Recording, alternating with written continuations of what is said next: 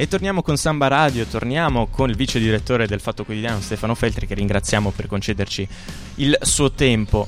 Torniamo nei nostri confini. Ieri hai seguito la conferenza di, del ministro dell'economia Piercarlo Padoan. Le tue sensazioni alla luce di questo presunto sconto che l'Europa ci concederà? Ma intanto io sono grande ammiratore di Piercarlo Padon perché riesce a parlare molte ore senza dire assolutamente nulla di giornalisticamente titolabile, diciamo. Per cui bisogna, se, bisogna, sempre fare un lavoro, come dire, andare a scavare se tra tutto quello che ha detto, perché poi parla molto bene, è un ottimo oratore, ma non resta poi molto di concreto perché è prudentissimo. Al netto di questa prudenza, però, quello che si è capito è che c'è una grande fiducia nel fatto che la, la Commissione europea è per, completamente dalla nostra parte sui conti pubblici. Non era una cosa scontata perché come dire, il momento di Renzi come argine del populismo era più rilevante un anno fa, per intenderci, anche se adesso andiamo alle elezioni, ma non c'è un uh, rischio simile a quello che si paventava prima, diciamo, quando c'era ancora la Le Pen in ascesa. Eh, il ministro Padon ha scritto a Bruxelles, mi pare martedì, chiedendo sostanzialmente di più che dimezzare lo sforzo di bilancio richiesto all'Italia nel 2018. O meglio, richiesto è sempre un'espressione che sembra che sia l'Europa che ce lo chiede. Siamo noi che l'abbiamo scritto nel, nel documento di economia e finanza un mese fa, quindi non è stata solo l'Europa. E Padoan ha detto invece che correggere il saldo strutturale, cioè il deficit corretto per gli effetti del ciclo economico dello 0,8%, faremo soltanto lo 0,3%. È uno sconto che eh, dopo una serie di calcoli vale circa 9 miliardi nella manovra di autunno, nella legge di bilancio e mh, ha scritto questa cosa lo stesso giorno in cui è arrivata la revisione del PIL del primo trimestre che secondo l'Istat è cresciuto il doppio di quanto sembrava anche se poi diciamo c'è tutto un dibattito su quanto questa crescita sia solida e quindi Paduan dice prendiamoci questo, questo sconto. Renzi ieri ha, detto, ha, dato un'intervista a Sole 24 ore in cui ha detto eh, l'Europa deve capire che non si continua così, sostanzialmente per l'Italia le regole devono cambiare e poi ha rincarato la dose su tutta la questione delle banche venete su cui Padoan invece non ha parlato.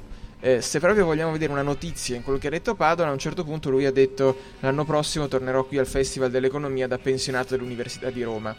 Ora, questo può sembrare una banalità perché la legislatura sta finendo, non è però così scontato che finisca il ruolo di Padoan, nel senso che Padoan è rimasto praticamente l'unico ministro, l'unico interlocutore istituzionale del, dell'Europa a Roma e quindi un suo modo per chiamarsi fuori non era scontato, insomma, nel momento in cui cioè, questo vuole anche dire, per esempio, che se ci fosse un altro governo Renzi, Paduan pensa di non essere il ministro dell'economia. Tutto può cambiare, però insomma, queste sono le notizie sì, di oggi. Chiaramente questa è una, una dichiarazione importante, cioè, non, non, ce lo si aspetta, specialmente per un esito positivo per il PD e per uh, la coalizione che è guidata da, da Matteo Renzi giustamente l'Italia eh, può beneficiare di questo sconto anche perché se guardiamo gli altri stati eh, europei forti, Germania e Francia, alla Francia e specialmente ad Emmanuel Macron, neo presidente eletto eh, recentemente, conviene anche lui avere più flessibilità eh, nel senso di bilancio, nel senso di, eh, di economia, insomma. Sì, assolutamente. La Francia eh, non se ne parla quasi mai, ma è sotto procedura di infrazione da quasi dieci anni perché ha sempre avuto un deficit sopra il 3%, che è la famosa soglia di Maastricht, mentre l'Italia è sempre stata sotto, almeno negli ultimi anni. Cosa succede? Nel 2018 la Francia dovrebbe tornare sotto il 3%, quindi esce da quello che si chiama il braccio correttivo del patto di stabilità ed entra nel braccio preventivo, che è quello nostro. Il che vuol dire che ha, eh, diciamo, perde una serie di vincoli dovuti ai paesi che dovevano correggere il proprio deficit, ma ha degli obiettivi più ambiziosi, quindi Macron si troverebbe a dover fare subito dell'altra austerità per evitare di tornare sotto procedura di infrazione. Chiaramente nessuno a Bruxelles ha voglia di complicare subito la vita a Macron, perché Macron è diciamo, la, la sponda di Angela Merkel eh, dopo le elezioni tedesche del 24 settembre. E quindi c'erano due opzioni. La prima era ricalcolare, cambiare la formula del calcolo diciamo, dell'austerità, l'output gap si chiama. La seconda era tenere la formula attuale e dimezzare il risultato, cioè dire se dovete fare so, 5 miliardi ne fate 2,5 e si sta andando in questa direzione. Quindi Paduan si è preso lo sconto scommettendo che eh, la, l'Europa non avrebbe detto di no e al momento sembra che la sua scommessa sia giusta perché ieri il commissario Pierre Moscovici ha detto sostanzialmente che con Padoan loro non si trovano bene e che quindi l'Italia deve avere fiducia nella Commissione.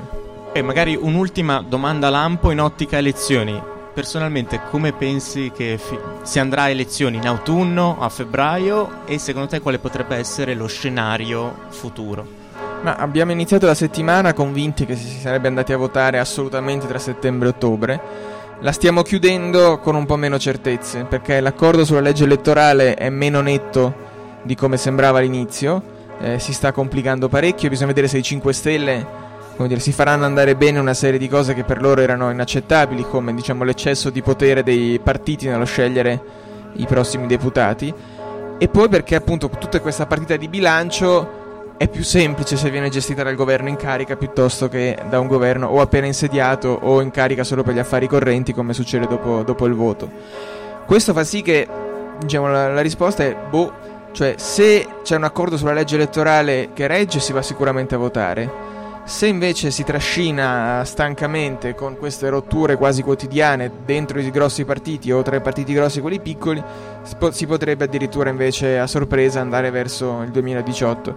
Renzi lo sta già dicendo, dice sei mesi prima sei mesi dopo non cambia, non cambia niente. Essendo che era lui quello che aveva fretta di andare a votare, eh, sembra un'apertura a ogni scenario. Comunque lo capiremo meglio la prossima settimana. Perfetto, noi ringraziamo il vice direttore del Fatto Quotidiano Stefano Feltri